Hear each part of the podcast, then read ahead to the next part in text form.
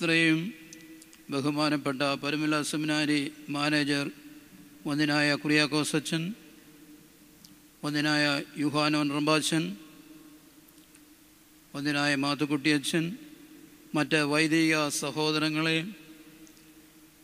കർത്താവിനാൽ അനുഗ്രഹിക്കപ്പെട്ട വിശ്വാസികളെ രണ്ട് സാധ്യതകൾ നമ്മുടെ മുൻപാകെ എപ്പോഴുമുണ്ട് അതിലൊന്നാമത്തേത് പ്രത്യാശയിൽ ഉറച്ചുകൊണ്ട് ദൈവവചനവുമായി ബന്ധപ്പെട്ട് പൂർണതയുടെ അനുഭവത്തിലേക്ക് വളരുക. രണ്ടാമത് നിരാശയുമായി മാത്രം എപ്പോഴും വ്യാപരിച്ചുകൊണ്ട് നാം ഒന്നും ഒന്നുമില്ലായ്മയിൽ നിന്നും സൃഷ്ടിക്കപ്പെട്ടിരിക്കുന്നത് കൊണ്ട് ആ ഒന്നുമില്ലായ്മയിലേക്ക് മടങ്ങിപ്പോകുവാനുള്ളതായ സാധ്യത ഉണ്ട് എന്നുള്ളത് നാം ഓർക്കുക. ഇത് രണ്ടിൽ ഏതും നമുക്ക് തിരഞ്ഞെടുക്കാവുന്നതാണ്. പ്രത്യാശ ചേർന്നതായ ദൈവവചനം. അതാണ് ആത്മീയമായിട്ട് നമ്മെ ധന്യരാക്കി തീർത്ത് പൂർണതയ്ക്ക് നമ്മളെ അവകാശികളാക്കി തീർക്കുന്നത്. എന്താണ് പ്രത്യാശ? അചഞ്ചലമായ ദൈവത്തിലുള്ള ആശ്രയമാണ് പ്രത്യാശ അല്ലാതെ മറ്റൊന്നുമല്ല. എന്തെങ്കിലും നിസ്സാര കാര്യം ഒന്ന് പ്രതീക്ഷിക്കുന്നതല്ല പ്രത്യാശ എന്നുള്ളത്. ഈ പ്രത്യാശയാണ് കാൽവറയിലെ കുരിശിൽ പിതാവേ പിതാവേ എന്ന് തന്റെ പിതാവിനെ സംബോധന ചെയ്യുവാൻ തക്കവണ്ണം നമ്മുടെ കർത്താവിനെ ശക്തി നൽകിയത്. നാൽപ്പത് മരുഭൂമി മരുഭൂമിവാസത്തിൽ നേതൃത്വം കൊടുത്ത മോശയ്ക്ക് വലിയ നെടുവീർപ്പുകളും സങ്കടങ്ങളും പ്രതിസന്ധികളും തരണം ചെയ്യേണ്ടതായിട്ടുണ്ടായിരുന്നു. പലപ്പോഴും യഹോവയോട് നിലവിളിച്ച് പറഞ്ഞു എന്തെന്നാൽ അല്ലെങ്കിൽ മോശയുടെ പ്രാർത്ഥന എന്ന തലക്കെട്ടോടുകൂടി സങ്കീർത്തന ഭാഗങ്ങളിലും അതുപോലെ മോശയുടെ ന്യായപ്രമാണ പുസ്തകങ്ങളോട് ബന്ധപ്പെട്ടും വചനങ്ങൾ നമുക്കൊക്കെയും പരിചയമുള്ളതാണ്. മറ്റാരും സഹായിക്കുന്നതിനായിട്ട് ഇല്ലാത്തപ്പോൾ ദൈവത്തിൽ ആശ്രയിച്ചുകൊണ്ട് മോശ നിലവിളിയോടുകൂടി നടത്തുന്നതായ പ്രാർത്ഥന. തൊണ്ണൂറാം സങ്കീർത്തനം പതിനാറാം വാക്യം. നിന്റെ ദാസന്മാർക്ക് നിന്റെ പ്രവൃത്തിയും അവരുടെ മക്കൾക്ക് നിന്റെ മഹത്വവും വെളിപ്പെടുമാറാകട്ടെ. സങ്കീർത്തനം തൊണ്ണൂറ് പതിനാറാം വാക്യം. മോശയുടെ ഒരു പ്രാർത്ഥന എന്നാണ് ഈ സങ്കീർത്തനത്തിന് തലക്കെട്ട് കൊടുത്തിട്ടുള്ളത്. തന്റെ ഭക്തന്മാർക്ക് തന്റെ പ്രവൃത്തിയും അതുപോലെ അവരുടെ മക്കൾക്ക് ദൈവസന്നിധിയിൽ നിന്ന് ലഭിക്കുന്നതായ ആ മഹത്വവും വെളിപ്പെടുമാറാകട്ടെ എന്ന പ്രാർത്ഥനയുടെ ഭാഗമാണ് ആദ്യം വായിച്ചത്. രണ്ടാമത് പരിശുദ്ധനായ പൗലോസ്ലിഹ കോരന്തിർക്കെഴുത ലേഖനം ഒന്നാം ലേഖനം പതിമൂന്നാം അധ്യായത്തിന്റെ പതിമൂന്നാം വാക്യം. ഓർത്തിരിക്കാൻ വലിയ പ്രയാസമൊന്നുമില്ല. ആകയാൽ വിശ്വാസം പ്രത്യാശ സ്നേഹം ഇവ മൂന്നും നിലനിൽക്കുന്നു.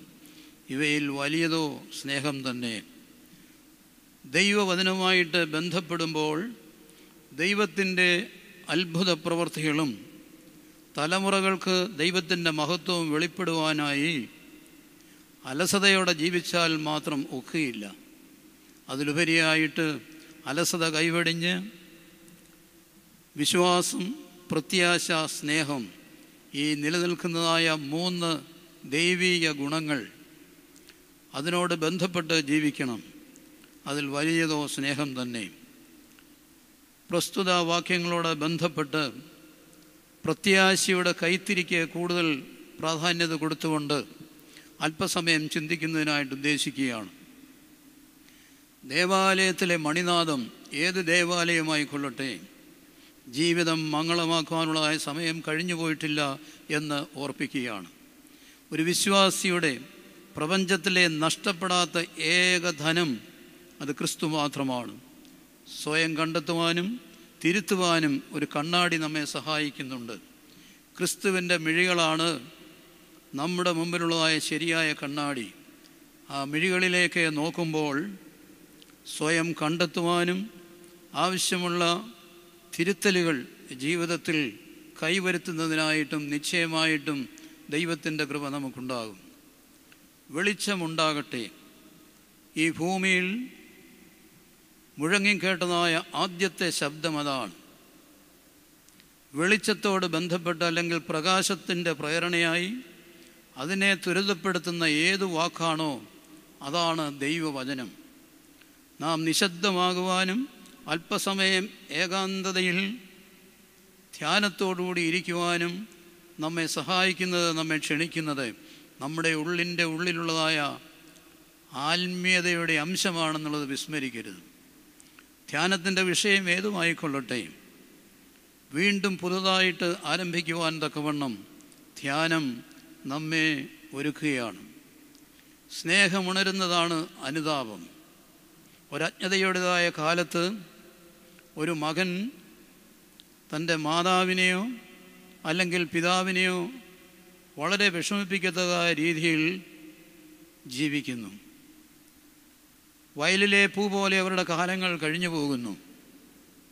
വർഷങ്ങൾക്ക് ശേഷം ഈ മകൻ ഏകാന്തതയിൽ ഇരുന്നു കൊണ്ട് ഏകനായിരുന്നു കൊണ്ട് ആ മാതാപിതാക്കളെക്കുറിച്ച് ഓർക്കുമ്പോൾ കണ്ണുകൾ നിറഞ്ഞു കവിയുന്നു. സ്നേഹം വീണ്ടും ഉണരുകയാണ് ആ പ്രിയപ്പെട്ട മകനിൽ. കണ്ണു നിറയുവാൻ തക്കവണ്ണം ഓരോ കാരണങ്ങൾ ഓരോ നിമിഷവും ജീവിതം നമുക്കായി കരുതി വെച്ചിട്ടുണ്ട് എന്നുള്ളത് ഒരു ജീവിതത്തിന്റെ യാഥാർത്ഥ്യമായിട്ട് എളിയവരായ ഞാനും നിങ്ങളും ഓർക്കേണ്ടതാണ്.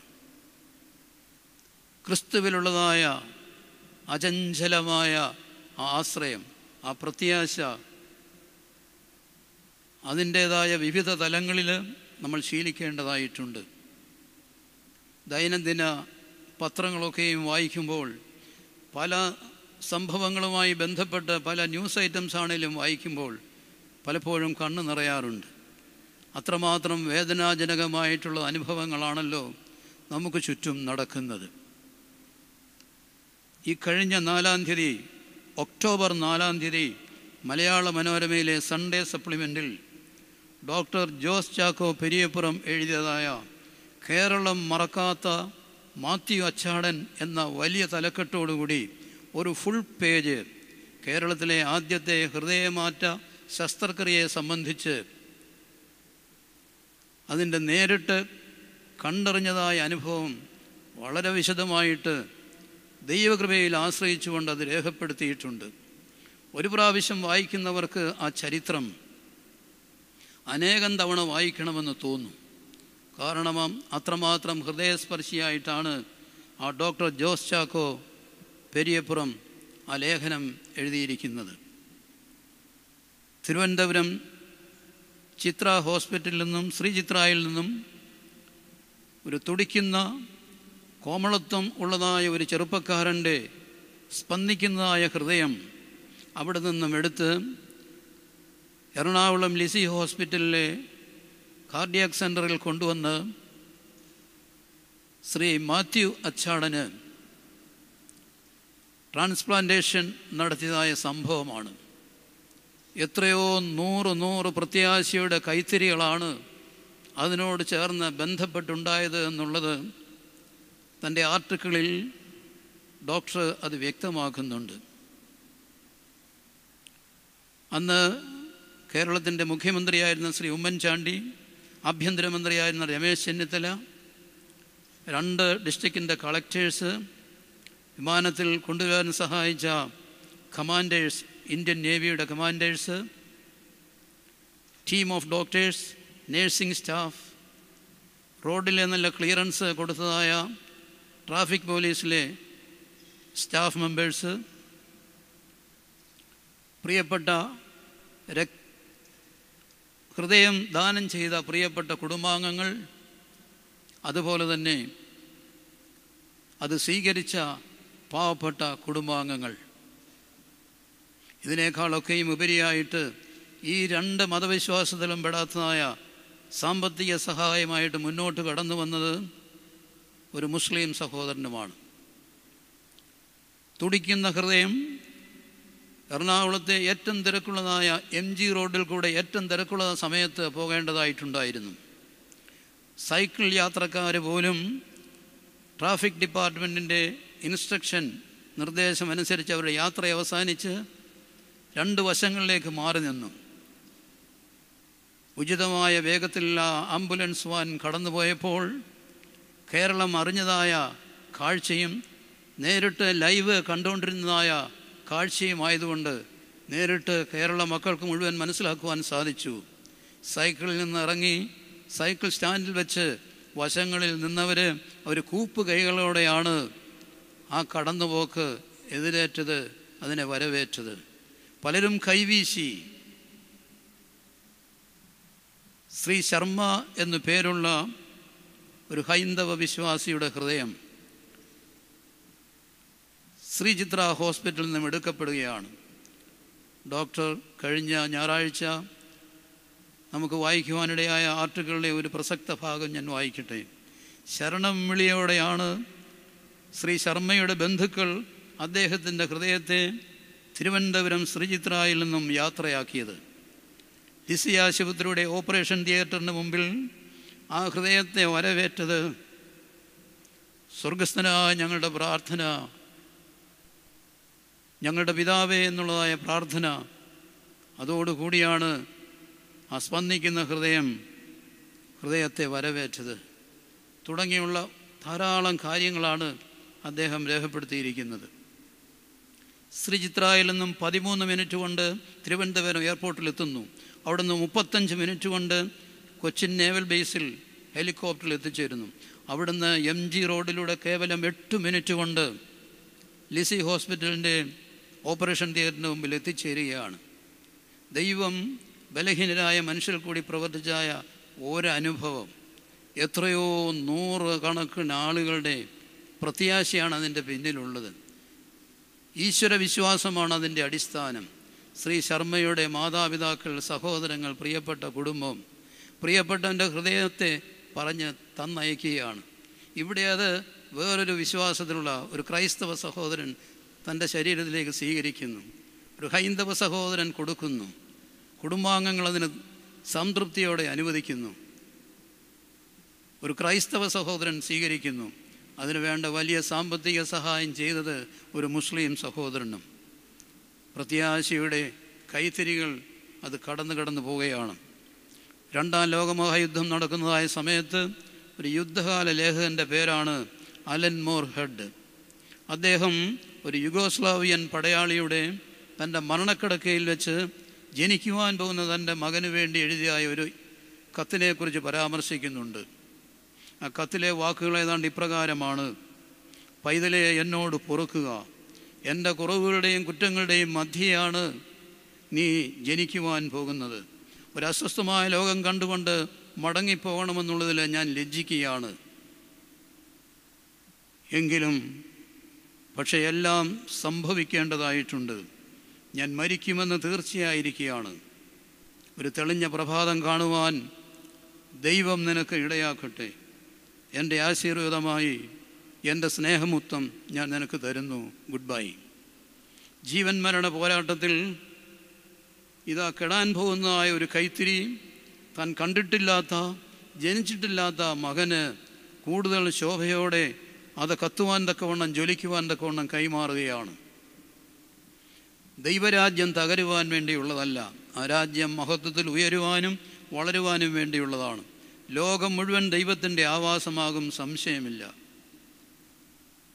നാം വായിച്ചു കേട്ടതായ വാക്യം തന്റെ ദാസന്മാർക്ക് തന്റെ പ്രവൃത്തിയും അവരുടെ മക്കൾക്ക് തന്റെ മഹത്വവും വെളിപ്പെടുത്തും. സങ്കീർത്തനം തൊണ്ണൂറ് പതിനാറാം വാക്യം. ഈ നൂറ്റാണ്ടിൽ മഹത്വത്തോടെ ഇന്ന് നാം കാണുന്ന വിവിധ സഭാവിഭാഗങ്ങൾ ജീവിച്ച് മൺമറഞ്ഞ് കടന്നുപോയ പല പിതാക്കന്മാരുടെയും അധ്വാനത്തിന്റെയും അവരുടെ ഉയർപ്പിന്റെയും ഫലമാണ്. ഓരോ കാലഘട്ടങ്ങളിൽ സത്യത്തിന്റെ സുവിശേഷകരായിട്ടുള്ളവർ നാം യേശുവിനെ പോലെ ആകണമെന്നുള്ളതായ ആഹ്വാനം മാത്രമാണ് നൽകിയത്. വിശ്വാസത്തിന്റെ വിത്ത് ചുമന്ന് കരഞ്ഞും കൊണ്ട് ഒരു കൂട്ടർ പാടത്തേക്ക് ഇറങ്ങുന്നു. അടുത്ത തലമുറ അതിന്റെ വൻ കൊയ്ത്ത് എടുക്കുന്നു. നീ ദേവാലയം പണിയയില്ല എന്നുള്ളതായ ആ ഒരു അറിയിപ്പ് ദാവീദ് രാജാവിന് ലഭിച്ചു. എങ്കിലും പണിയണമെന്നുള്ളതായ തന്റെ ആഗ്രഹത്തെ മുൻനിർത്തി യെറുസലേം ദേവാലയം പണിയുവാനുള്ളതായ എല്ലാ അടിസ്ഥാനവും ദാവീദ് അതൊരുക്കുകയാണ്. ദേവാലയത്തിന് വേണ്ടിയുള്ളതായ പൊന്ന് വെള്ളി മരം കല്ല് മണ്ണ് ഇവയെല്ലാം ഒരുക്കി. ഇത് ദൈവവിശ്വാസിയുടെ ലക്ഷണമാണ്. താൻ ചെയ്യേണ്ടതായ ജോലിയെ സ്തുത്യർഹമായ രീതിയിൽ ചെയ്തു തീർക്കുക എന്നുള്ളത്. ദൈവം വില കൊടുത്തത് ദേവാലയം പണിയണമെന്നുള്ള ദാവീദിന്റെ ആഗ്രഹത്തിനാണ്. ആ താല്പര്യം തന്നെ ദാവിദന്റെ ജന്മസാഫല്യമായി തീരുന്നു. വീഴ്ചയിലും താഴ്ചയിലും ദൈവത്തോട് ബന്ധപ്പെട്ട് തന്നെ ശുശ്രൂഷിക്കണമെന്നുള്ള ആഗ്രഹം ദാവിദിന് വലുതായിരുന്നു.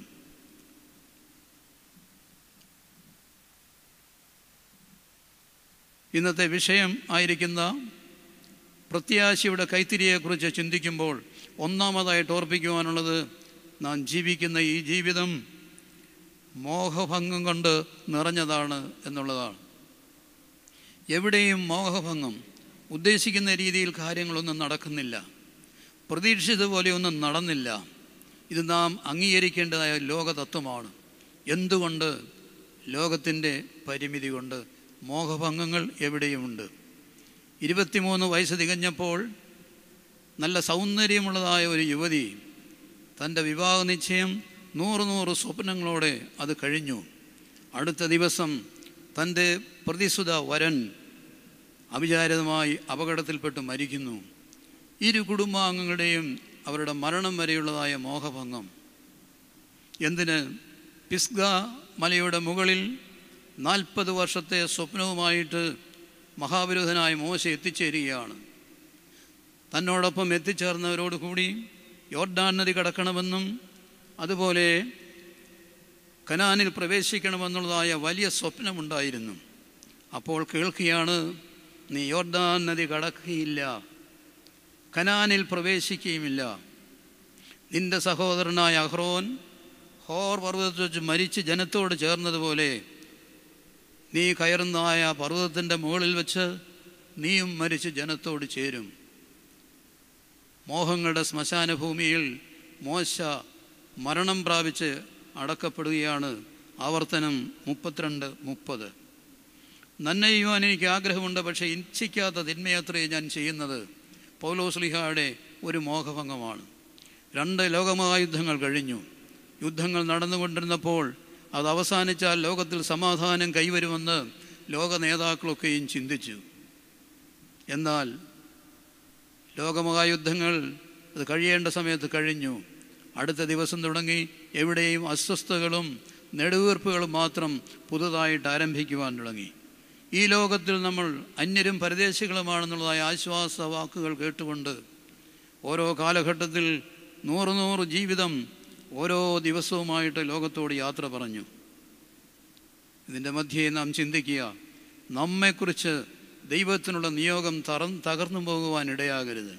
സ്നേഹത്തിലും സാഹോദര്യത്തിലും അതിൽ നിന്നും ഉടലെടുക്കുന്നതായ സമാധാനത്തിലും നമ്മുടെ ശരീരമാകുന്ന ഈ ദേവാലയം പണിയുവാൻ നമുക്ക് കഴിഞ്ഞിട്ടുണ്ടോ? ബോധപൂർവം നമുക്കതിനെക്കുറിച്ച് ചിന്തിക്കുന്നതിനായിട്ട് സാധിച്ചിട്ടുണ്ടോ? ചരിത്രത്തിൽ അഗസ്തീനോസ് എന്ന പിതാവ് ഒരു ദർശനം കാണുന്നു. താൻ ആ ദർശനത്തിൽ കേട്ട ശബ്ദം ഉറങ്ങുന്നവനെ നീ മരിച്ചവരുടെ ഇടയിൽ നിന്നും ഉണർന്ന് എഴുന്നേൽക്കുക. ഇപ്പോഴോ ഒരല്പം കൂടി കഴിയട്ടെയോ? എന്ന് അഗസ്തീനോസിന്റെ മറുപടി. ജീവിതത്തിന്റെ സന്ധ്യയിലും പരിശുദ്ധനായ പൗലോസ്ലിഹ പറയുന്നു ഞാൻ പൂർണമായി നേടിയെന്ന് കരുതുന്നില്ല. ലക്ഷ്യത്തിലേക്ക് തന്നെ ഓടുക എന്നാണ്. ഓട ലക്ഷ്യത്തിലേക്ക് തന്നെ ഓടുകയാണെന്ന ഉറച്ച നിശ്ചയം എനിക്കുണ്ട്. തന്റെ നിശ്ചയദാർഢ്യത്തെക്കുറിച്ച് പറയുകയാണ്. ദൈവരാജ്യവുമായി ഒരു വിശ്വാസിക്കുള്ള ബന്ധം ദൈവം അളക്കുന്നത് കേവലം വിശുദ്ധിയുടെ മാറ്റ് മാത്രം ഉരച്ചു നോക്കിയല്ല. അളവുകോൽ എന്നുള്ളത് യാത്രയുടെ ലക്ഷ്യമാണ്. അവിടെയാണ് വിശ്വാസത്താലുള്ള നീരീകരണത്തിന് അർത്ഥമുണ്ടാകുന്നത്. പാവിയെ ദൈവത്തോട് നിരപ്പാക്കുന്ന പദ്ധതി അവിടെയാണ് നാം മനസ്സിലാക്കുന്നത്.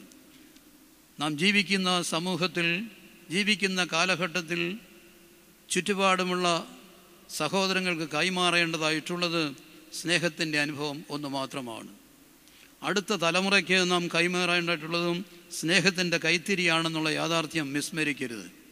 ഇതോടൊപ്പം തന്നെ സെപ്റ്റംബർ കഴിഞ്ഞ സെപ്റ്റംബർ പതിമൂന്നാം തീയതിയിൽ ആ ഞായറാഴ്ച ദിവസം മലയാള മനോരമയിൽ ഒരു ഫുൾ പേജായിട്ട് ഒരു പിതാവിന്റെയും സ്നേഹനിധിയായ ഒരു മകളുടെയും ചരിത്രം വ്യക്തമായിട്ട് വിവരിച്ചുകൊണ്ട് വായനക്കാർക്ക് ചിന്തിക്കുവാൻ പര്യാപ്തമായ ധാരാളം കാര്യങ്ങൾ എഴുതിയിരുന്നു. കേരളവർമ്മ കോളേജ് തൃശ്ശൂരിലുള്ള ആ കോളേജിൽ അതിന്റെ ഇംഗ്ലീഷ് ഡിപ്പാർട്ട്മെന്റിന്റെ മേധാവിയായിട്ട് ജോലി ചെയ്തിരുന്ന പ്രൊഫസർ സി ആർ ലക്ഷ്മൺ. അദ്ദേഹത്തിന്റെ ഏക മകൾ മീര ലക്ഷ്മൺ അമ്മു എന്ന പേര് വിളിക്കുന്നു. ലക്ഷ്മൺ സാറിന്റെയും ഭാര്യയുടെയും മകളുടെയും ഡിഗ്രിയൊക്കെ നോക്കുമ്പോൾ ബിരുദാനന്തര ബിരുദമൊക്കെ ഈ മൂന്ന് പേർക്കുമുണ്ട്. താൻ അധ്യാപകനായിട്ട് സേവനം നടത്തുന്ന സമയത്ത് വിദ്യാർത്ഥികളോടൊപ്പം പ്രിയപ്പെട്ട മകളെയും കൂട്ടിക്കൊണ്ട് ഹിമാലയത്തിന്റെ അടിവാരങ്ങളിലൊക്കെയും പലപ്പോഴും ഒന്നിലധികം പാത്രം പ്രാവശ്യം യാത്ര ചെയ്തിട്ടുണ്ട്. ഈ മകൾക്ക് ആ സ്ഥലവുമായിട്ടൊക്കെയും പരിചയമുണ്ട്. റിട്ടയർ ചെയ്ത് ഈ പ്രൊഫസർ ലക്ഷ്മൺ അധികം താമസിയാതെ കരൾ രോഗവുമായിട്ട് ബന്ധപ്പെട്ട് ഐ സി യുവിൽ അഡ്മിറ്റ് ആകുകയാണ് ദിനരാത്രങ്ങൾ ഐ സി യുവിന്റെ മുമ്പിൽ ഈ പ്രിയപ്പെട്ട മകളും പ്രിയ അമ്മയും മാറി മാറി കാവലിരുന്നു. ഡോക്ടേഴ്സ് കുറു പ്രിസ്ക്രിപ്ഷൻ അതിനനുസരിച്ച് മെഡിസിൻസ് അകത്തേക്ക് കൊടുത്തുകൊണ്ടിരുന്നു. ഒരു പ്രാവശ്യം മെഡിസിൻസിന്റെ പ്രിസ്ക്രിപ്ഷൻ കിട്ടിയ സമയത്ത് മരുന്ന് കൊടുത്തയക്കുന്നതിന് മുൻപായിട്ട് പ്രിയപ്പെട്ട മകൾ മീര ലക്ഷ്മൺ ആ പ്രിസ്ക്രിപ്ഷന്റെ ബാക്കിൽ എഴുതി അച്ഛൻ ഡിയർ അച്ഛൻ I love you too much അച്ഛാ ഞാൻ അച്ഛനെ വളരെ സ്നേഹിക്കുന്നു. പ്രിയപ്പെട്ട പിതാവ് ഇത് നേരിട്ട് കാണുന്നതിനിടയായി. ആ പ്രിസ്ക്രിപ്ഷൻ തന്റെ ഷർട്ടിന്റെ പോക്കറ്റിലേക്ക് ഇട്ടു. ഷർട്ടുകൾ മാറി മാറി അണിഞ്ഞപ്പോൾ ആ പ്രിസ്ക്രിപ്ഷൻ മാത്രം മാറ്റാതെ അത് പുതിയ ഷർട്ട് എടുക്കുമ്പോൾ ആ ഷർട്ടിന്റെ പോക്കറ്റിൽ തന്നെ സൂക്ഷിച്ചു. നേഴ്സിംഗ് സ്റ്റാഫൊക്കെയും ഇതിനെ മനസ്സിലാക്കി. മകൾ എഴുതിയതായ വിവരം പ്രിയപ്പെട്ട പത്നിയും നേരിട്ട് കണ്ട് മനസ്സിലാക്കി. പ്രിയപ്പെട്ട ലക്ഷ്മൺ സാറ് ദിവസങ്ങൾക്ക് ശേഷം ഈ ലോകത്തോട് യാത്ര പറയുകയാണ്. ജീവിതകാലത്ത് പലപ്പോഴും പ്രിയപ്പെട്ട മകളെ ഓർപ്പിക്കുമായിരുന്നു. മകളെ പൂങ്കുന്തം പരമശിവന്റെ പ്രത്യേക സാന്നിധ്യമുള്ള ആ ക്ഷേത്രത്തിലെ സാന്നിധ്യം അവിടെ മാത്രമല്ല നമ്മുടെ ഭവനത്തിന്റെ പൂമുഖത്തും പരമശിവന്റെ സാന്നിധ്യമുണ്ട് എന്നുള്ള ഓർമ്മ എപ്പോഴും ഉണ്ടായിരിക്കണമെന്ന് ആ പിതാവ് മകളെ ഓർപ്പിക്കുമായിരുന്നു. പോകട്ടെ മരണാനന്തര ചടങ്ങുകൾക്കൊക്കെ ശേഷം ഏതാനും ദിവസങ്ങൾ കഴിഞ്ഞ് പ്രിയപ്പെട്ട സഹ അധ്യാപകരിൽ നിന്നും തന്റെ കമ്പ്യൂട്ടറിന്റെ ബ്ലോക്ക് ചെയ്തിരിക്കുന്നതായ ഫയലുകൾ ഓപ്പൺ ചെയ്യുവാൻ തക്കവണ്ണം പാസ്വേഡ് ഈ മകൾക്ക് ലഭിക്കുകയാണ്. ഈ മകൾ പാസ്വേഡ് ഉപയോഗിച്ച് ഫയലുകൾ ഓരോന്നായിട്ടായി പഠിക്കുന്നതിനായിട്ട് ഓപ്പൺ ചെയ്തു. ഈ പ്രിയപ്പെട്ട മകൾക്ക് വേണ്ടി മൂന്ന് മാസം മുമ്പ് ആശുപത്രിയിൽ കയറുന്നതിന് ഏതാണ്ട് മൂന്ന് മാസം മുമ്പ് അച്ഛൻ എഴുതിയതായ ഒരു കത്താണ് എന്റെ പ്രിയപ്പെട്ട മകളെ അതിലെ പ്രസക്തമായ വാക്കുകൾ വായിക്കുകയാണ്. മോശമായി പെരുമാറുന്ന ആരോടും നീ മോശമായി പെരുമാറരുത്. നിന്റെ അച്ഛനും അമ്മയ്ക്കും അല്ലാതെ മറ്റാർക്കും നിന്നോട് നന്നായി പെരുമാറുവാനുള്ളതായ ഉത്തരവാദിത്വം ഇല്ലെന്ന് ഓർക്കുക. ജീവിതത്തിൽ ഒഴിച്ചുകൂടാൻ കഴിയാത്തതായി മറ്റാരുമില്ല. ഒരു സ്വത്തുമില്ല. ഇന്നും നാളെയും ഓരോ ദിവസവും നഷ്ടമാകുന്നുവെന്ന് നീ ഓർക്കണം. നാം ഒരുമിച്ച് എത്ര കാലമുണ്ട് എന്ന് അറിയുന്നില്ല. അതിലെ എത്ര സമയം നാം മറ്റുള്ളവരെ ഹൃദയത്തിൽ സ്വന്തമാക്കുന്നു എന്നുള്ളതാണ് കാര്യം. സ്നേഹത്തോടെ നിന്റെ സ്നേഹം നിറഞ്ഞ അച്ഛൻ. ഒരച്ഛൻ മകൾക്ക് വേണ്ടിയിട്ട് എഴുതിയ എഴുത്താണ്. അച്ഛന്റെ വേർപാടിന് ശേഷമാണ് ഇത് കാണുന്നത്. ഏതാനും ദിവസങ്ങൾക്ക് ശേഷം പ്രിയപ്പെട്ട അമ്മയോട് അനുവാദം ചോദിച്ചുകൊണ്ട് എന്റെ അച്ഛന്റെ ഒരു ആത്മസുഹൃത്തിനെ അമ്മ എനിക്ക് കാണണമെന്നുള്ള അനുവാദത്തോടെ അനുവാദം വാങ്ങിച്ചുകൊണ്ട് ഈ മകൾ യാത്രയാകുകയാണ്. ഈ മകളെക്കുറിച്ച് നല്ല വിശ്വാസം ആ പ്രിയ അമ്മയ്ക്കും ഉണ്ടായിരുന്നു. ദിവസങ്ങൾക്ക് ശേഷമേ തിരികെ വരികയുള്ളൂ എന്ന് അറിയിച്ചിരുന്നു. ഈ മകൾ ജീവിതത്തിൽ തൃശ്ശൂരിൽ നിന്നും യാത്ര ആരംഭിക്കുകയാണ്. എത്തിച്ചേർന്നു ഡൽഹി ഹരിദ്വാർ ഋഷികേശ് ഡെറാഡൂൺ മസൂറി. അവിടെ നിന്നും മസൂറി മലയുടെ മുകളിൽ നിന്നും റോപ്പ് വേയിൽ കൂടെ ഒരു മലയിൽ നിന്നും മറ്റൊരു മലയിലേക്ക് യാത്ര പോകാനുള്ളതായ നടക്കാതെ തന്നെ നമ്മുടെ വാഹനങ്ങൾ യാത്ര ചെയ്യുന്ന പോലെ ടിക്കറ്റ് എടുത്ത് കയറിയിരുന്നാൽ മതി. ബ്രിട്ടീഷുകാരുടെ കാലം തുടങ്ങി ഉണ്ടാക്കിയിട്ടുള്ള റോപ്പ് വേകളാണ് അതിൽ കയറിയിരിക്കുമ്പോൾ ഒരു മലയുടെ മുകളിൽ നിന്നും വലിയ കമ്പി ഇരുമ്പ് വടം വഴി ഇലക്ട്രിസിറ്റിയുടെ പ്രവർത്തിച്ചുകൊണ്ട് അത് അടുത്ത മലയുടെ മുകളിലേക്ക് പോകും. അങ്ങനെ യാത്ര ചെയ്യാവുന്നത്തോളം ഈ മകൾ കൂട്ടത്തോടൊപ്പം യാത്ര ചെയ്തു. മറ്റു കൂട്ടത്തോടൊപ്പം വാഹനങ്ങളിലെ യാത്ര അവസാനിച്ച് നടക്കുവാൻ തുടങ്ങി. ആറ് ദിവസത്തെ ദിന ദിനരാത്രങ്ങൾ ആ മല കയറുകയാണ്. എവിടെയും കടൽ തീരത്തെ മണൽ പോലെ മഞ്ഞ് വീച്ചിട്ടിരിക്കുകയാണ് വളരെ ബുദ്ധിമുട്ടി ക്ലേശം സഹിച്ച് ഏറ്റവും ഒടുവിൽ എത്തിച്ചേർന്ന ഹിമാലയത്തിന്റെ ഒരു ഉയർന്ന കൊടുമുടി ആ കൊടുമുടി ശിവസാന്നിധ്യമുള്ള ശിവാലിക് എന്ന കൊടുമുടി. അവിടെ തപോവൻ എന്ന സ്ഥലത്ത് പ്രധാന സ്ഥലമാണ്. അവിടെ പോയി ഈ മീരാജ് ലക്ഷ്മൺ മുട്ടുകുത്തി മലയാളത്തിൽ തന്റെ കൈകൊണ്ട് വലുതായിട്ട് മണൽ പോലെ പന്തലിച്ച് കിടക്കുന്നതായ ആ മഞ്ഞിൽ ആഴത്തിൽ എഴുതി അച്ഛൻ അതിന്റെ താഴെ അച്ഛന്റെ പേര് അവിടെ മുട്ടുകുത്തി മനോരമയിൽ ആ മകൾ എഴുതിയ പടവും മകൾ തിരിച്ചുള്ള യാത്രയും ഈ കുടുംബത്തിന്റെ ഫോട്ടോയും എല്ലാം വളരെ മനോഹരമായിട്ട് ചേർത്തിട്ടുണ്ടായിരുന്നു. സൗകര്യം പോലെ അതൊന്ന് വായിക്കുന്നത് നല്ലതാണ്. ഈ സ്നേഹത്തിന്റെ കൊടുമുടിയെക്കുറിച്ച് ഞാൻ എന്തിനു ഓർപ്പിച്ചെന്ന് ചോദിച്ചാൽ നമുക്ക് ചില കടപ്പാടുകൾ ബാധ്യതകളുണ്ട്. ക്രിസ്തുവിനോടും ദൈവരാജ്യത്തോടുമുള്ള സ്നേഹം ആ മരിക്കാത്ത രാജ്യം ദൈവം നമുക്ക് വാഗ്ദത്തം തന്നിട്ടുണ്ട്. സുവിശേഷത്തിന്റെ ജ്വലിക്കിന്റെ സത്യവും അതുതന്നെയാണല്ലോ പ്രത്യാശയെക്കുറിച്ച് ചിന്തിക്കുമ്പോൾ രണ്ടാമതായിട്ട് ഓർപ്പിക്കുവാനുള്ളത് നന്മയ്ക്ക് വേണ്ടി ജീവിക്കുന്നവരെ ദൈവം കാണുന്നു എന്നുള്ളതാണ്. കാരണം കാറ്റിൽ അണഞ്ഞു പോകാതെ ചില നാളങ്ങളെ സംരക്ഷിക്കുവാൻ ഓരോ ജീവിതത്തിനും കടപ്പാടുണ്ട്. ഇസ്രായേൽ മക്കൾ ദേശത്ത് അധികം വർദ്ധിക്കാതെ ഇരിക്കുവാൻ തക്കവണ്ണം മിശ്രയും രാജാവ് എല്ലാ ജനിക്കുന്ന ആൺകുഞ്ഞുങ്ങളെയും കൊല്ലുന്നതിനായിട്ട് കൽപ്പന പുറപ്പെടുവിക്കുകയാണ്. എങ്കിലും സൂതികർമ്മണികൾ ആൺകുഞ്ഞുങ്ങളെ കൊല്ലുന്നതിൽ നിന്നും മടി കാണിച്ച് അവരുടെ ജീവൻ സംരക്ഷിക്കുകയാണ്. അത്ഭുതകരമായ ശക്തി ദൈവം കൊടുത്തതിനാൽ ദൈവം അവർക്ക് വഴി കാണിച്ചു കൊടുത്തു. മറ്റെല്ലാ എല്ലാരേക്കാളും ഉപരിയായിട്ട് വേണ്ടി അനുഗ്രഹങ്ങൾ അവർക്ക് കൊടുക്കുന്നുണ്ട്. ഉചിതമായ ഭവനങ്ങളൊക്കെയും അവർക്ക് നൽകുന്നുണ്ട്. ദൈവം അത്ഭുതകരമായിട്ട് പ്രതിസന്ധിയിലും പ്രയാസങ്ങളിൽ നാം അറിയാതെ തന്നെ നമ്മയൊക്കെയും വഴി നടത്തുന്നുണ്ട്.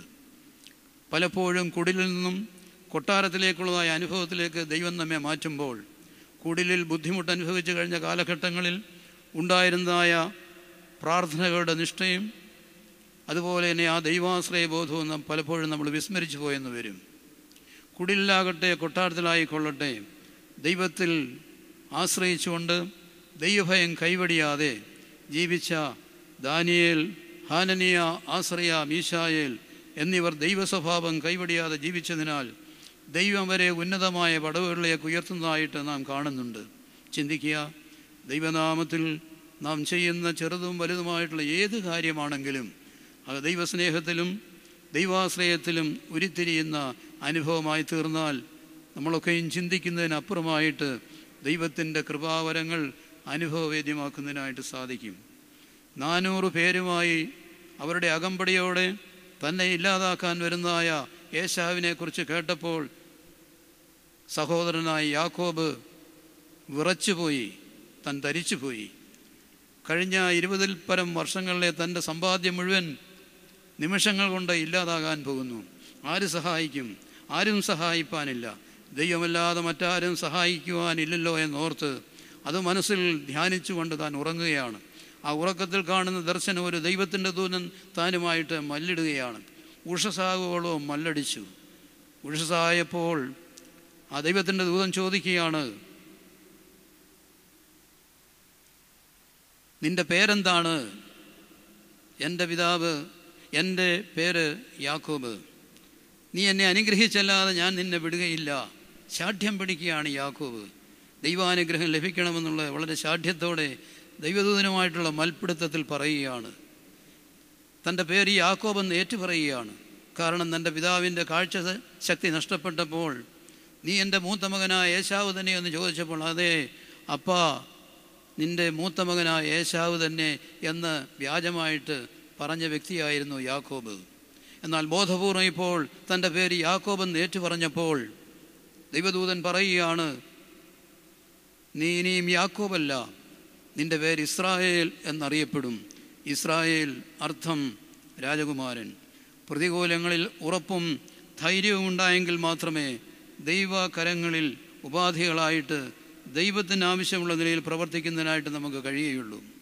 റാംസേസ് എന്ന് പറയുന്ന നഗരത്തിൽ നിന്നും ഇസ്രായേൽക്കാർ മിസ്രൈമിൽ നിന്നും അടിമദേശത്തു നിന്നും യാത്ര ആരംഭിച്ച് കനാനിലെത്തുവാൻ കാൽനടയായിട്ടാണെങ്കിൽ കേവലം പതിനൊന്ന് ദിവസത്തെ യാത്ര മാത്രമേ ആവശ്യമായിട്ടുള്ളൂ. എങ്കിലുമായി തിരഞ്ഞെടുക്കപ്പെട്ട ജാതിയെ വേണ്ട രീതിയിൽ ഒരുക്കുവാൻ തക്കവണ്ണം യഹോവ നാൽപ്പത് സംവത്സരം ഏതാണ്ട് പതിമൂവായിരത്തി എണ്ണൂറ്റി എൺപത് ദിവസങ്ങൾ വേണ്ടി വന്നു എന്നുള്ളത് കണക്കാക്കി നോക്കുക. യാത്ര ആരംഭിച്ചതായ ദിവസങ്ങളിൽ നേതൃത്വം കൊടുത്ത മോശയ്ക്കും അഹ്റോനും എതിരായിട്ടൊക്കെയും ജനം ശബ്ദമുയർത്തുന്നുണ്ട്. അവരെ കല്ലെറിഞ്ഞിട്ടെതിരെ മിശ്രൈമിലേക്ക് പോകുവാൻ ചില നേതാക്കളുടെ നേതൃത്വത്തിൽ ആലോചന കഴിക്കുന്നുണ്ട്. ദൈവം അതിനൊന്നും അവസരം കൊടുത്തില്ല.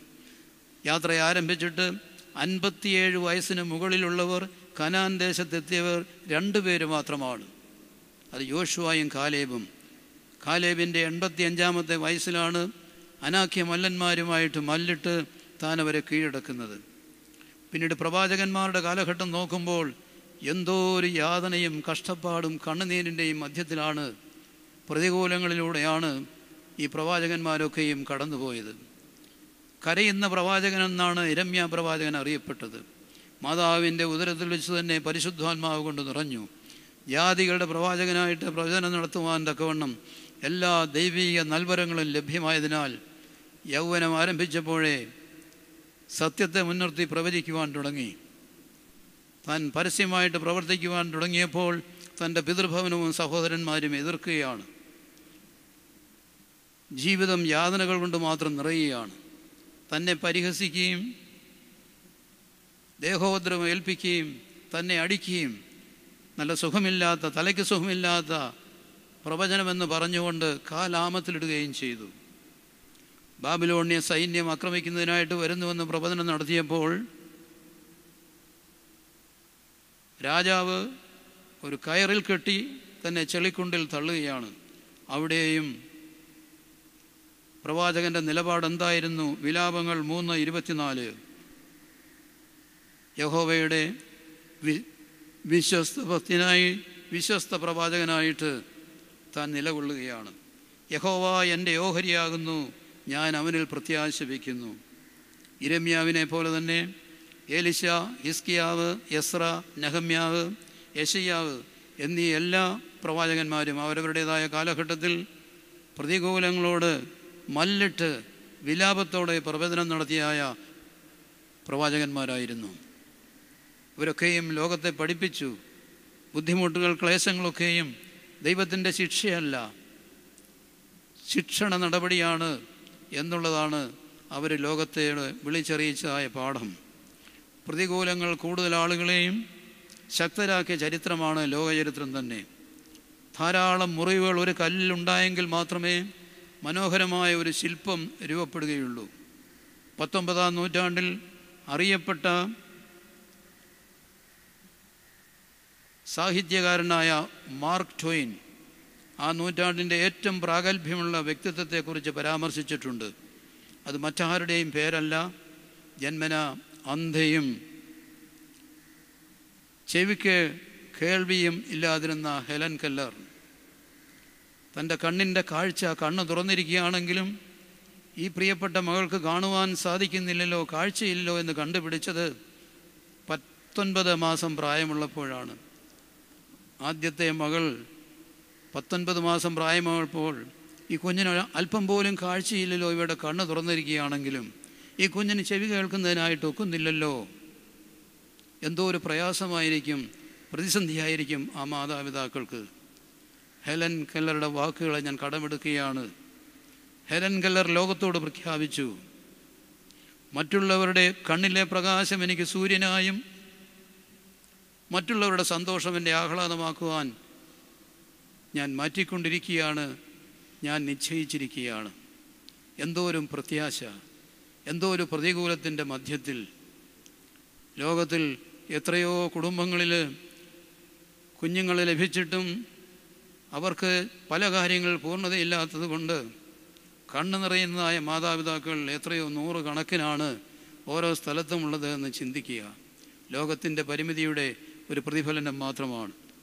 ജീവിതത്തിന് വിശുദ്ധി ഉണ്ടാകുന്നത് അത് കണ്ണുനീരിന്റെ ആ നനവിൽ മാത്രമാണ് എന്നുള്ളത് കേരളത്തിലെ അറിയപ്പെട്ട ഒരു കവിയായ നാലപ്പാട്ട് നാരായണ മേനോൻ തന്റെ തന്റെ പദ്യശകലങ്ങളിൽ കൂടി അറിയിക്കുന്നുണ്ട്.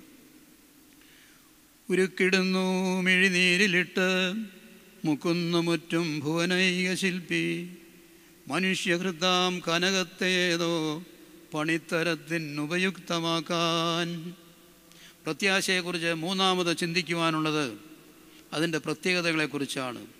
പ്രതീക്ഷിക്കുവാൻ വിലപിടിപ്പുള്ള എന്തെങ്കിലും ഉണ്ടെങ്കിൽ മാത്രമേ ജീവിതത്തിന് ജീവിതം തന്നെ ഒരു ചൈതന്യമുള്ളതായിട്ട് തീരുകയുള്ളൂ.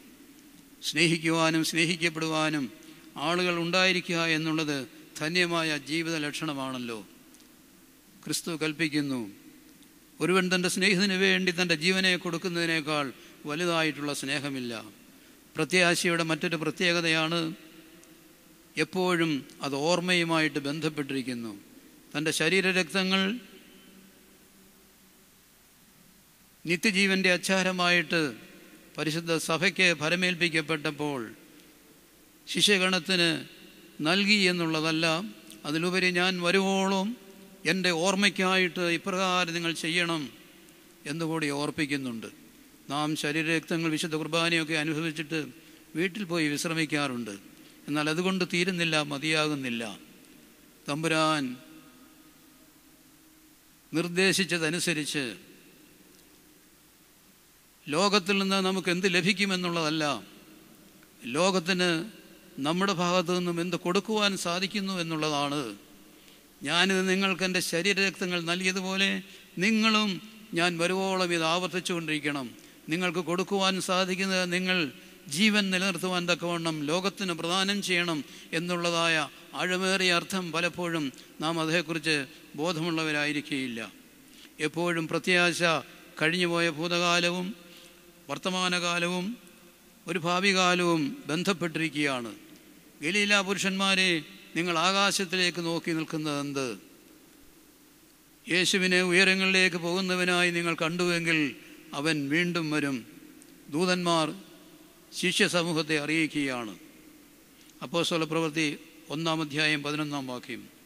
പ്രത്യാശ മനുഷ്യ ബന്ധങ്ങളെ കൂടുതൽ ഉറപ്പിക്കുന്നുണ്ട്. ഒരു പ്രൊട്ടസ്റ്റന്റ് സഭയിലെ ഒരു വന്യ വൈദികൻ ഓശാന ഞായറാഴ്ചത്തെ ശുശ്രൂഷ കഴിഞ്ഞപ്പോൾ ഒച്ചയടച്ചു. ഒട്ടും ശബ്ദമെടുക്കാൻ പാടില്ലാത്ത രീതിയിൽ ഒച്ചയടച്ചു പോയി അച്ഛന്റെ. ഞങ്ങൾ അച്ഛന്മാർക്കൊക്കെ ഒച്ചയടച്ചു കഴിഞ്ഞാൽ പിന്നീട് ആ ആഴ്ചയായിരിക്കും ഏറ്റവും കൂടുതൽ സംസാരിക്കേണ്ട ആവശ്യം വരുന്നത്. സംസ്കാര ശുശ്രൂഷ ഉൾപ്പെടെ അവിചാരിതമായിട്ട് പലതും വന്നുകൂടും. ഞങ്ങൾക്കൊക്കെ ആ സമയം വലിയ പ്രയാസമാണ് ഈ അച്ഛനെ സംബന്ധിച്ച് കഷ്ടാനുവാഴ്ചയായിരുന്നു. ഓരോ ദിവസവും ആരാധനയും പ്രസംഗങ്ങളും ഒക്കെയുമുണ്ട് ദുഃഖശനി ദുഃഖവെള്ളിയാഴ്ചത്തെ ശുശ്രൂഷ സുവിശേഷകരുടെ സഹായത്തോടെ നൽകി അത് നിർവഹിച്ചു. ദുഃഖശനിയാഴ്ച ആയപ്പോഴേക്കും തീരെ ശബ്ദമെടുക്കാൻ വയ്യ.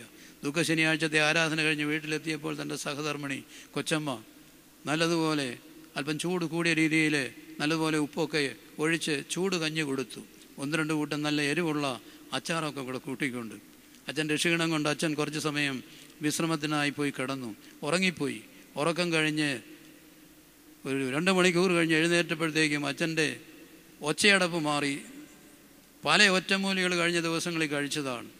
ഏതുകൊണ്ടാണെന്ന് മാറിയെന്ന് അറിയത്തില്ല എന്നെങ്കിലും അച്ഛൻ വളരെ ഉല്ലാസമുള്ളവനായി പ്രത്യാശയുള്ളവനായി സന്തോഷമുള്ളവനായി. കൊച്ചമ്മ അന്നേരം പറഞ്ഞു എന്താ വാരുന്ന് കഴിഞ്ഞ നാലഞ്ച് ദിവസം ഇവിടെ ഒച്ചടച്ചിരിക്കുകയാണെന്നും പറഞ്ഞ് ഇവിടെ കാണിച്ചു പെടാപ്പാട് ചില്ലറയൊന്നും അല്ലായിരുന്നല്ലോ. അതുകൊണ്ട് അച്ഛൻ അച്ഛന്റെ വാക്കുകളിൽ പറയുകയാണ് ഏറ്റവും പ്രധാനപ്പെട്ട ഉയർപ്പിന്റെ ആ പ്രഖ്യാപനം നടത്തണമെങ്കിൽ നല്ലതുപോലെ ഒച്ച തെളിഞ്ഞിരിക്കണം. ഞാൻ സഹോദരന്മാരെ ഒരു സന്തോഷ വാർത്ത നിങ്ങളോട് അറിയിക്കുന്നു എന്നുള്ള പ്രഖ്യാപനം നടത്തുമ്പോൾ സത്യമായിട്ടും താൻ ഉയർത്തെഴുന്നേറ്റു എന്ന് വിശ്വാസികൾ ഇടവക്കാർ വന്ന് ഏറ്റുപറയണമെങ്കിൽ വേണ്ട രീതിയിൽ ഞാൻ പറഞ്ഞെങ്കിലേ ഒക്കത്തുള്ളൂ. എന്റെ ഒച്ച അടച്ചിരിക്കുകയാണെങ്കിൽ എനിക്കത് പ്രഖ്യാപിക്കാൻ ഒക്കത്തില്ല. അത് കാരണം ഒച്ച അടയ്ക്കാത്ത വിശ്വാസികൾക്കും അതൊന്നും ഏറ്റുപറയാൻ ഒക്കത്തില്ല. അതായിരുന്നു അച്ഛന്റെ പ്രയാസം. പ്രത്യാശ എപ്പോഴും മനുഷ്യബന്ധങ്ങളെ തമ്മിൽ ബന്ധിപ്പിക്കുന്നതാണ്. പ്രത്യാശ എപ്പോഴും അനുഭവജ്ഞാനം വിളിച്ചു വരുത്തുന്നതാണ്. നോബൽ സമ്മാനത്തിന് അർഹനായ ഡോക്ടർ സി വി രാമൻ ഫിസിക്സിലാണ് നോബൽ സമ്മാനം അദ്ദേഹത്തിന് കിട്ടിയത്. അദ്ദേഹം ലൈറ്റിനെക്കുറിച്ച് പ്രകാശത്തെക്കുറിച്ച് ക്ലാസ് എടുത്തുകൊണ്ടിരിക്കുമ്പോൾ തന്റെ വിദ്യാർത്ഥികളോട് പറഞ്ഞതായിട്ട് കേട്ടിട്ടുണ്ട്. പ്രകാശം അതിനെക്കുറിച്ച് പുസ്തകങ്ങളിൽ കൂടി നമുക്ക് ലഭിക്കുന്ന അറിവ് പുസ്തകജ്ഞാനം മാത്രമാണ്. എങ്കിലും അനുഭവജ്ഞാനമാണ് പ്രകാശത്തെക്കുറിച്ച് വേണ്ടത്. ഉദാഹരണം പറഞ്ഞത് സന്ധ്യാസമയത്ത് അന്ധകാരം വ്യാപിക്കുമ്പോൾ മുത്തശ്ശി ഒരു ചെറിയ ദീപം കത്തിച്ച് ഭദ്രദീപം കത്തിക്കുമ്പോൾ അതിന്റെ പ്രകാശം കാണുന്നത് വലിയൊരു അനുഭവമാണെന്നാണ്. ശരിയാണ്. സാക്ഷരതയിൽ കേരളം മുൻപന്തിയിലാണ് മറ്റ് പല സംസ്ഥാനങ്ങളെ അപേക്ഷിച്ച്. അതോടൊപ്പം ആത്മഹത്യയുടെ നിരക്കിലും അതിക്രമങ്ങളിലും അനീതികൾക്കും കേരളം മുൻപന്തിയിലാണെന്നുള്ളത് ഉള്ളിന്റെ ഉള്ളിൽ വെളിച്ചം കുറഞ്ഞിരിക്കുന്നതിന്റെ പ്രശ്നങ്ങളല്ലാതെ മറ്റൊന്നുമല്ല. സമാധാനം കൂടുതൽ പ്രത്യാശയ്ക്ക് വഴിതെളിക്കുന്നുണ്ട്. സമാധാനത്തിന് വേണ്ടി മനുഷ്യൻ പരക്കം പായുകയാണ്. കുടുംബ ബന്ധങ്ങൾ ശിഥിലമായിരിക്കുന്നിടത്ത്. സഭാതലത്തിൽ ദേശീയ തലത്തിൽ അന്തർദേശീയ തലത്തിൽ ഒക്കെയും സമാധാനത്തെക്കുറിച്ച് ധാരാളം നേതാക്കൾക്ക് പറയുന്നതിനായിട്ടുണ്ട്. വലിയ സമ്പൽ സമൃദ്ധിയുള്ള രാജ്യങ്ങളിൽ എന്തിന് ആറ്റമിക് ആയുധങ്ങൾ അണുവായുധങ്ങൾ ഉണ്ടാക്കി വെച്ചിരിക്കുന്നത്? ലോക സമാധാനം നിലനിർത്താൻ വേണ്ടിയാണ് എന്നാണ് അവർ പറയുന്നത്. അംഗീകരിക്കപ്പെട്ട തിന്മയായിട്ട് തീർന്നിരിക്കുകയാണ്. ഒരുവിധം സാമ്പത്തിക ചുറ്റുപാടുള്ളതായ ഭവനങ്ങളിലെ ചെറുപ്പക്കാർ ഒരല്പം മദ്യവും ഒരല്പം ലഹരിയും മുന്തിയതരം സിഗരറ്റും ഒക്കെ ഉണ്ടെങ്കിൽ ഒരല്പം സന്തോഷമാണ് എന്ന് ചിന്തിക്കുന്ന കാലഘട്ടമാണല്ലോ. ഒരു കാലത്ത് മദ്യപന്മാരെ വെറുപ്പോടെയാണ് നോക്കിയിരുന്നത് ഒരു മുപ്പത്തഞ്ച് നാൽപ്പത് വർഷം മുമ്പ് വരെ. ഇപ്പോൾ അത് ഉപയോഗിക്കാത്തവരെ മോശമാ മോശക്കാരൻ എന്നുള്ള രീതിയിലാണല്ലോ കണക്കാക്കുന്നത്. പലരും അത്യധ്വാനം ചെയ്യുന്നുണ്ട് വിദ്യാർത്ഥി ലോകത്തിൽ ഉന്നതമായ മാർക്ക് കരസ്ഥമാക്കുവാൻ. സമ്പന്നന്മാരായിട്ടുള്ളവരെ കൂടുതൽ ധനം ഉണ്ടാക്കുവാൻ തക്കവണ്ണം അധ്യധ്വാനം ചെയ്യുന്നു. വലിയ പെടാപ്പാട് ചിലർ പെടുന്നുണ്ട്. ഉന്നതമായ സ്ഥാനങ്ങളിലെ സ്ഥാനക്കയറ്റം ലഭിക്കുവാൻ ആദരവ് മറ്റുള്ളവരൊന്നും കൂടുതലായിട്ട് ലഭിക്കുവാൻ എല്ലാവരുടെയും ഉദ്ദേശം ഒന്നാണ്. അല്പസമയം വിശ്രമിക്കാൻ കിട്ടുന്നെങ്കിൽ സമാധാനത്തോടെ വിശ്രമിക്കണമെന്നുള്ളതാണ്. വളരെ കഷ്ടതകൾ കൂടി കടന്നു പോകുവാനിടയായ ഫിലിപ്പിയയിലെ ഫിലിപ്പിയ സഭ അവിടുത്തെ കുടുംബാംഗങ്ങളോട് പൗലോസ്ലിഹ ഓർപ്പിക്കുന്നുണ്ട്. എല്ലാ കാര്യങ്ങളും പ്രാർത്ഥനയോടും സ്നേഹത്തോടും കൂടെ ദൈവത്തെ അറിയിക്കുകയാണ് വേണ്ടത്. സ്തോത്രത്തോടെ അറിയിക്കുക. സ്തോത്രം സ്തോത്രം എന്ന വാക്കുകൾ ഉരുവിടുന്നതിലല്ല സ്തോത്ര ജീവിതം. തമ്പുരാൻ തരുന്നതായ വലിയ കൃപകളെ ദൃശ്യവും അദൃശ്യമായ അനുഗ്രഹങ്ങളെ ഓർത്തുകൊണ്ട് പ്രത്യാശയോടെ അതായത് അചഞ്ചലമായ സമർപ്പണത്തോടെ ദൈവസന്നിധിയിൽ ജീവിക്കുന്ന ജീവിതമാണ് സ്തോത്ര ജീവിതം. സകല ബുദ്ധിയെയും കവിയുന്ന ദൈവത്തിന്റെ നടത്തിപ്പ് എളിയവരായ നമുക്ക് ഓരോരുത്തർക്കും ആ സമയത്ത് മനസ്സിലാക്കുവാൻ സാധിക്കും. ആദിമസഭയിൽ വലിയ ദേവാലയങ്ങളൊക്കെയും രൂപം കൊള്ളുന്നതിന് മുൻപ് എളിയ ഭവനങ്ങളിലായിരുന്നല്ലോ വിശ്വാസികളുടെ കൂട്ടായ്മകളും ആരാധനകളും നടന്നു വന്നിരുന്നത്. ആ ചെറിയ ഭവനങ്ങളൊക്കെയും അന്ന് വലിയ ആത്മീയ ശക്തിയുടെയും സമാധാനത്തിന്റെയും സ്നേഹം കൈമാറുന്നതിന്റെയും വലിയ പ്രതീകങ്ങൾ തന്നെ ആയിരുന്നു. ലുദിയ അഖ്വില പ്രിസ്കില്ല ഫിലേമോൻ ആദ്യായവരുടെ കുടുംബം അതൊക്കെ ചുരുക്കം ചിലത് മാത്രം. പരസ്പരം സൽക്കരിക്കുവാനും സഹകരിക്കുവാനും ശുശ്രൂഷിക്കുവാനും സൗഹൃദത്തോടെ ഏകമനസ്സോടെ ആരാധിക്കുവാനും അവർ അഭ്യസിച്ചിരുന്നു. ഇന്ന് ഈ കോവിഡിന്റെ പശ്ചാത്തലത്തിൽ എങ്ങനെയെങ്കിലും ഇതൊന്ന് തീർന്നിട്ട് ഒരു സമാധാനം ഉണ്ടായിട്ട് നല്ല രീതിയിൽ ഒരു പ്രാർത്ഥന നടത്തണമെന്ന് ആഗ്രഹിക്കുന്നവരുണ്ട്. കോവിഡിന് മുൻപായിരുന്നെങ്കിൽ വളരെ നിർബന്ധിച്ചെങ്കിൽ മാത്രമേ ഒരു പ്രാർത്ഥന കുടുംബങ്ങൾ നടക്കുകയുള്ളായിരുന്നു. പ്രത്യാശയുടെ സ്ഥിതികൾ രൂപം കൊള്ളേണ്ടത് ഓരോ എളിയ ഭവനങ്ങളിലുമായിരിക്കണം. കാര്യം മാതാപിതാക്കളും മക്കളും തമ്മിലുള്ള ബന്ധം ശിഥിലമായി കൊണ്ടിരിക്കുന്ന ഒരനുഭവം എവിടെയും നടമാടുന്നുണ്ട് എന്നുള്ളത് മനസ്സിലാക്കുക. സ്വന്തം മാതാപിതാക്കളുള്ളതായ കടപ്പാടുകളും കടമകളും നിറവേറ്റുവാൻ കഴിയുന്നത് നല്ല ദൈവവിശ്വാസത്തിൽ ദൈവാശ്രയത്തിൽ ബോധത്തിൽ വളർന്നു വരുന്ന തലമുറയ്ക്ക് മാത്രമേ കഴിയുകയുള്ളൂ. കഴിഞ്ഞ വർഷം സി എൽ എസ് പബ്ലിഷ് ചെയ്ത ഡോക്ടർ എം തോമസ് മാത്യുവിന്റെ എന്റെ ശരീരം എന്റെ രക്തം എന്ന പുസ്തകത്തിൽ പല ഹൈന്ദവ ദർശനങ്ങളെക്കുറിച്ചും പരാമർശിച്ചിട്ടുണ്ട്. ഒരു പിതാവ് തന്റെ പുത്രനെ ഈശ്വര ഈശ്വരസന്നിയിൽ സമർപ്പിച്ചുകൊണ്ട് അവന്റെ നന്മയ്ക്ക് വേണ്ടി പ്രാർത്ഥിക്കുമ്പോൾ ധ്യാനിക്കുമ്പോൾ ആ ഹൈന്ദവ ദർശനത്തിലെ ഒരു വേദമന്ത്രം ആരംഭിക്കുന്നത് ഇപ്രകാരമാണ്. ഡോക്ടർ തോമസ് മാത്യു അത് രേഖപ്പെടുത്തിയിട്ടുണ്ട്. ആത്മാവൈ പുത്രനമാസി. താൻ തന്നെയാണ് പുത്രനെന്ന പിതാവ് മനസ്സിൽ ധ്യാനിക്കുകയാണ്. ഒരു പിതാവ് ഈശ്വര സന്നിധിയിൽ മക്കൾക്ക് നല്ലത് ആഗ്രഹിക്കുമ്പോൾ താൻ തന്നെയാണ് തന്റെ മകൾ താൻ തന്നെയാണ് തന്റെ മകൻ എന്നുള്ള ആ ധ്യാനചിന്ത. സന്ധ്യാദീപം കത്തിക്കുമ്പോൾ ആ ഭദ്രദീപം കത്തിച്ച് അതിന് പ്രതിഷ്ഠിക്കേണ്ടതായ സ്ഥാനത്ത് കൊണ്ട് പ്രതീക്ഷിക്കുന്നു. ആ കത്തിച്ചുകൊണ്ട് പ്രതിഷ്ഠിക്കേണ്ടതായ സഭ സ്ഥലത്തേക്ക് വരുമ്പോൾ ഇടയ്ക്കാരെങ്കിലും കണ്ടാൽ ആ അഗ്നിയിൽ ഉഴിയുന്ന ഒരു രീതിയുണ്ട്. ആ സന്ധ്യാദീപം അത് കത്തിച്ചു വെച്ചതിന് ശേഷം അവിടെ ഇരുന്നു കൊണ്ട് മൂന്ന് പ്രാവശ്യം വലതുകരം കൊണ്ട് അതിന്റെ ദീപത്തെ ഉഴിയുന്നുണ്ട് അഗ്നിയെ ഉഴിയുന്നുണ്ട്. ഒന്നാമത് വലതുകരം കൊണ്ട് ഉഴിയുന്നത് ഇഷ്ടദേവന്റെ സാന്നിധ്യം ആ ഭവനത്തിലേക്ക് ആവഹിക്കുകയാണ്. രണ്ടാമത് ഉഴിയുന്നത് കടന്നുപോയ മാതാപിതാക്കളുടെ പരേതാത്മാക്കളെ ആ സാന്നിധ്യം ആ വീട്ടിലേക്ക് ക്ഷണിക്കുകയാണ്. മൂന്നാമത് ഒഴിയുന്നത് ജീവിത പങ്കാളി അല്ലെങ്കിൽ സഹോദരങ്ങൾ കടന്നുപോയിട്ടുണ്ടെങ്കിൽ അവരുടെ ആത്മാക്കളെയും ആവഹിക്കുന്നതിന് വേണ്ടിയാണ് എന്ന് മനസ്സിലാക്കുന്നതിനായിട്ട് സാധിക്കുന്നു. തങ്ങളെപ്പോലെ വിദ്യാഭ്യാസമോ ഇലക്ട്രോണിക് സംവിധാനങ്ങളുടേതായ പരിചയമോ ഇല്ലാത്ത മാതാപിതാക്കന്മാരാണ് പലപ്പോഴും പരിഹാസത്തിന്റെ പാത്രമാകുന്നത്. ഈ കഴിഞ്ഞ സെപ്റ്റംബർ മൂന്നാം തീയതി കറുകച്ചാലിൽ നടന്ന സംഭവം കേരളം മുഴുവൻ ഞെട്ടലോടെയാണ് കണ്ടതും വായിച്ചതും. എട്ട് വയസ്സുള്ള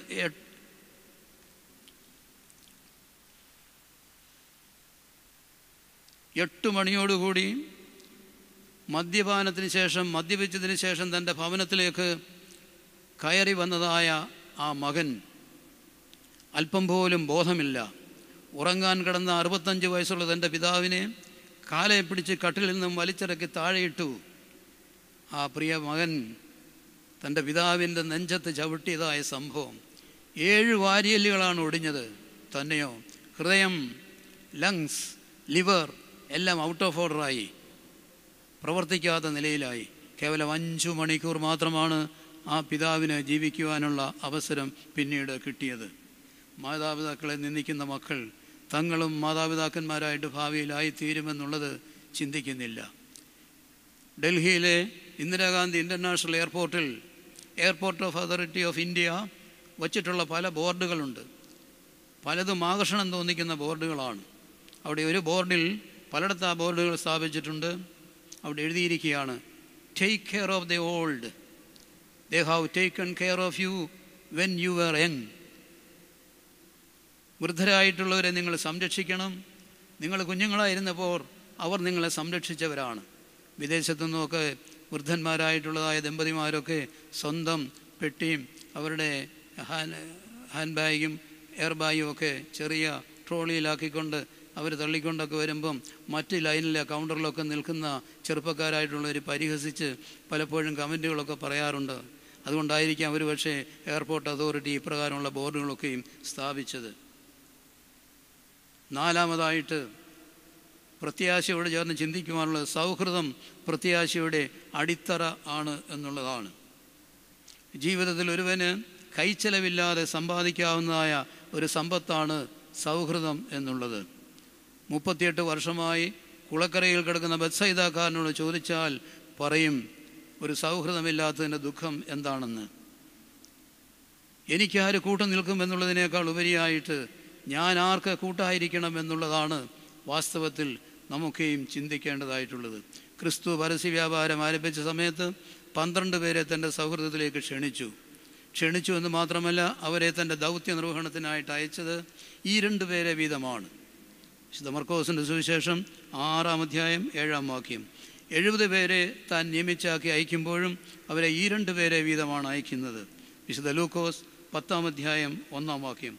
ദൈവരാജ്യത്തിന്റെ ശുശ്രൂഷതി അത് സൗഹൃദത്തിലൂടെയാണ് പൂർത്തിയാക്കേണ്ടത്. അത് സൗഹൃദത്തിലൂടെ പൂർത്തിയാക്കേണ്ട ശുശ്രൂഷയാണ്. വേദനയുടെ ഗത്സമനയിലും തമ്പുരാൻ ആ സൗഹൃദം മറ്റ് ശിഷ്യന്മാരോട് യാചിക്കുന്നുണ്ട്. ഓർമ്മയിൽ ഇടം ചോദിച്ചതായ കള്ളന് ലഭിച്ചത് സൗഹൃദത്തിന്റെ പ്രതീസായാണ് തന്റെ ഈ ലോകത്തു നിന്നുള്ള വേർപാടിൽ തന്റെ പ്രിയപ്പെട്ട അമ്മ മറിയാവിന് മകനോടുള്ള സൗഹൃദം നഷ്ടപ്പെടുമെന്ന് കണ്ടപ്പോഴാണ് തന്നെ ഏറ്റവും സ്നേഹിച്ചിരുന്ന പ്രിയപ്പെട്ട ശിഷ്യനായ യോഹന്നാനെ തന്റെ അമ്മയെ ഫലമേൽപ്പിക്കുന്നത് അമ്മയ്ക്ക് മകനെയും. ഇനിയും ഞാൻ നിങ്ങളെ ശിഷ്യന്മാരെന്ന് വിളിക്കുന്നില്ല സ്നേഹിതന്മാരെന്ന് അത്ര വിളിക്കുന്നത്. തമ്പുരാൻ അറിയിച്ചതാണ്. സഖായിയുടെ ഭവനത്തിൽ ആ സൗഹൃദം എത്തിച്ചേർന്നപ്പോൾ കണ്ടാൽ വിപിനും അബ്രഹാമിന്റെ പുത്രനാകൊണ്ട് ഇന്ന് ഈ ഭവനത്തിന് രക്ഷയുണ്ടായി. എന്നുള്ളതായ അനുഭവമാണല്ലോ ആ രക്ഷയുടെ ഭവനം കേട്ടത്. പ്രത്യേകമായിട്ട് നാം ശ്രദ്ധിക്കുന്ന ഒരു ഭവനമാണ് കബർന്നഹൂമിലെ ഭവനം. ക്രിസ്തു കേന്ദ്രമായിട്ടുള്ള ഒരു ഭവനം. ആ ഭവനത്തിന്റെ അവകാശികളായി ആരുമായിക്കൊള്ളട്ടെ? പേരവിടെ പറയുന്നില്ല. ക്രിസ്തുവിന് കുടിയിരിക്കുവാൻ തക്കവണ്ണം ഭാഗ്യം ലഭിച്ച ഭവനം. കണ്ടാലും ഭൂമിയിൽ മനുഷ്യപുത്രന് പാപങ്ങളെ മോചിപ്പാൻ അധികാരമുണ്ട് എന്ന് പ്രഖ്യാപിക്കപ്പെട്ടതായ ഭവനം. മനുഷ്യപുത്രന് പാപങ്ങളെ മോചിപ്പാൻ അധികാരമുണ്ട് എന്ന് പ്രഖ്യാപിക്കപ്പെട്ടപ്പോൾ ഒരുവൻ അവരനോട് ക്ഷമിക്കുവാനും വിനയപ്പെടുവാനുമുള്ള ആഹ്വാനവും അതിൽ അടങ്ങിയിരിക്കുന്നുണ്ട്. മാനുഷികമായ പ്രതിസന്ധികൾക്ക് ക്രിസ്തുവിൽ പരിഹാരം കണ്ടെത്തുന്ന ഭവനമായിട്ട് കബർനഹോമിലെ ഭവനം അറിയപ്പെടുകയാണ്. അഞ്ചാമതായിട്ട് പ്രത്യാശയോട് ചേർന്ന് ചിന്തിക്കുവാനുള്ളത് പ്രത്യാശ കാത്തു സൂക്ഷിക്കുവാൻ അനുതാപത്തിന്റെ പടികൾ ഏറ്റവും ആവശ്യമാണ് എന്നുള്ളതാണ്. ജീവിതത്തോട് ബന്ധപ്പെട്ട ക്രിസ്തുവിന്റെ പ്രതിസന്ധിയുടെയും കരച്ചിലിന്റെയുമായ നിമിഷങ്ങളെയാണ് പൗരസ്ത്യ പിതാക്കന്മാർ പ്രത്യേകിച്ച് അവരുടെ രഹസ്യ പ്രാർത്ഥനകളിൽ പ്രാർത്ഥനയുടെ ഭാഗമായിട്ട് ചേർത്തിരിക്കുന്നത്. ഗോകുൽതായിൽ നിന്നെ വഹിച്ച മരവും തിരുവിഷത്തോടെ നിന്നെ സ്വീകരിച്ച കബറും ഞങ്ങൾക്ക് വേണ്ടി നിന്നോട് അപേക്ഷിക്കുന്നു. ഹോ എന്തോ ഒരാഴമേറിയ പ്രാർത്ഥനയാണ്. പ്രത്യാശ കാത്തു സൂക്ഷിക്കുവാൻ അനുതാപത്തിന്റെ പടികളേറ്റം ആവശ്യം. കായേൻ ഇനിയും ആരെങ്കിലും എന്നെ കണ്ടാൽ എന്നെ കൊല്ലുമെന്ന് വിലപിക്കുകയാണ്. താൻ ചെയ്ത അധർമ്മം ഓർത്ത് താൻ വിലപിക്കുകയാണ്. ക്ഷമിക്കാവുന്നതിലപ്പുറമാണ് ഞാൻ ചെയ്ത തെറ്റ്. ഞാൻ എന്റെ വാസസ്ഥലം വിട്ട് പോകേണ്ടിയിരിക്കുന്നു. കായനെ ആരും കൊല്ലാതെ ഇരിക്കുവാൻ തക്കവണ്ണം ദൈവം അവനൊരു അടയാളം കൊടുക്കുകയാണ്. യാക്കോബിനെ ഇല്ലാതെയാക്കുവാൻ ഏശാവ് നേരിട്ട് വന്നപ്പോൾ ഏശാവും യാക്കോവും നേരിട്ട് കണ്ട മാത്രയിൽ യാക്കോബ് തന്റെ അനുതാപത്തിന്റെ പ്രകടനമായിട്ടാണ് നിന്റെ മുഖം ദൈവത്തെ പോലെയാണ് എന്ന് യാക്കോബ് അറിയിക്കുന്നത്. പരിശുദ്ധനായ പത്രോസ്ലിഹ ക്രിസ്തുവിന്റെ പാദത്തിൽ മുട്ടുകുത്തി പറയുകയാണ് പ്രഖ്യാപിക്കുകയാണ് കർത്താവേ ഞാൻ പാപിയാണ് എന്നെ വിട്ടു പോകണമേ. ഒരു ആത്മീയതയെ ആരംഭിക്കുമ്പോൾ തന്നെ തന്നെക്കുറിച്ച് തന്നെ മനസ്സിലാക്കുവാൻ സാധിക്കുന്നു തന്റെ അവസ്ഥയെക്കുറിച്ച് ബോധത്തോടെ ചിന്തിക്കുകയും ചെയ്യുന്നു. സഖായിയുടെ ഭവനത്തിലെത്തിയപ്പോൾ സമൂഹമധ്യേ സഖായി ഒരു കുമ്പസാരം നടത്തുകയാണ്. ഞാൻ ആരോടെങ്കിലും വാങ്ങിയിട്ടുണ്ടെങ്കിൽ ആവശ്യത്തിൽ കൂടുതൽ വാങ്ങിയിട്ടുണ്ടെങ്കിൽ ഒന്നിന് നാല് വീതം തിരിച്ചു കൊടുക്കുവാൻ ഞാൻ തയ്യാറാണ്. ഏറ്റവും ഒടുവിൽ വലത്തു ഭാഗത്ത് കള്ളൻ ഏറ്റുപറയുകയാണ് ഇത് ഇത് ഞങ്ങൾക്ക് അർഹതപ്പെട്ട ശിക്ഷയാണ്. ക്രിസ്തുവിന്റെ മുഖത്തേക്ക് നോക്കിക്കൊണ്ട് കർത്താവെ നീ മഹത്വം പ്രാപിച്ചു വരുമ്പോൾ എന്നെയും ഓർക്കണമേ. നീ ഇന്ന് ഇന്ന് എന്നോടുകൂടി പർദീസായിലിരിക്കും എത്രയോ പ്രത്യാശയുടേതായ ആ പറദീസ ആ വാക്കുകൾ. എന്റെ എളിയ വാക്കുകളെ ഞാൻ ചുരുക്കുകയാണ്. അഞ്ച് കാര്യങ്ങളാണ് പ്രധാനമായിട്ടും പ്രത്യാശയോട് ചേർന്ന് നാം ചിന്തിച്ചത്. ഒന്ന് ഈ ജീവിതത്തിൽ പലപ്പോഴും ഈ ലോകത്തിന്റെ പരിമിതി കൊണ്ട് നാം ഉദ്ദേശിക്കുന്ന രീതിയിൽ കാര്യങ്ങൾ നടക്കാതെ വരും. മോഹഭംഗത്തിന്റേതായ ഒരു ഭൂമിയാണ് ഈ ഭൂമി. രണ്ട് നന്മയ്ക്ക് വേണ്ടി ജീവിക്കുന്നവരെ ദൈവം കാണുന്നു. മൂന്ന് പ്രത്യാശയുടെ പ്രത്യേകതകൾ എന്തെല്ലാം? നാല് സൗഹൃദം പ്രത്യാശയുടെ അടിത്തറയാണ്. വചനം പഠിപ്പിക്കുന്നു. വിശുദ്ധ വേദപുസ്തകത്തിന്റെ കേന്ദ്രം എന്നുള്ളത് ദൈവത്തിന്റെ സ്നേഹത്തെക്കുറിച്ചുള്ള വ്യാഖ്യാനമാണ്. കൂടാതെ ഈ ലോകത്തിൽ മനുഷ്യബന്ധം സ്നേഹബന്ധം എങ്ങനെയായിരിക്കണമെന്ന് നമ്മളെ പഠിപ്പിക്കുന്നു ദൈവവചനം. അഞ്ചാമത് പ്രത്യാശ കാത്തു സൂക്ഷിക്കുവാൻ അനുതാപത്തിന്റെ പടികൾ ജീവിതത്തിൽ ഏറ്റവും അനിവാര്യമാണ് എന്ന് നമ്മെ ബോധപൂർവം പഠിപ്പിക്കുന്നു.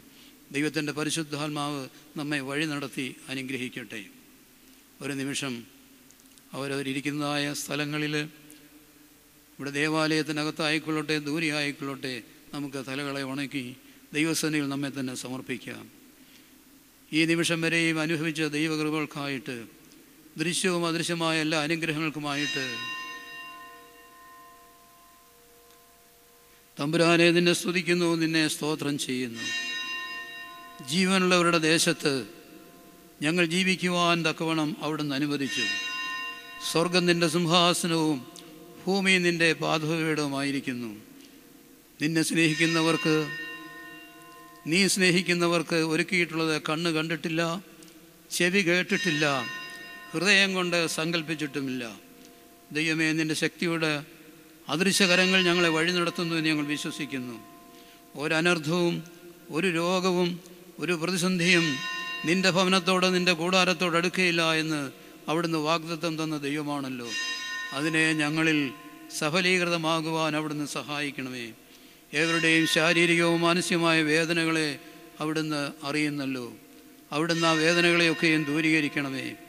ദൂരെയായി കഴിയുന്നവർ പലരും ആശുപത്രികളിൽ കഴിയുന്നു. പലരും അവരുടെ ജോലി സ്ഥലങ്ങളിൽ കഴിയുന്നു. ആശുപത്രിയിൽ കഴിയുന്നവരെ സഹായിക്കുന്നവരായിട്ട് നേഴ്സിംഗ് സ്റ്റാഫൊക്കെയും ധാരാളമായിട്ടുണ്ട്.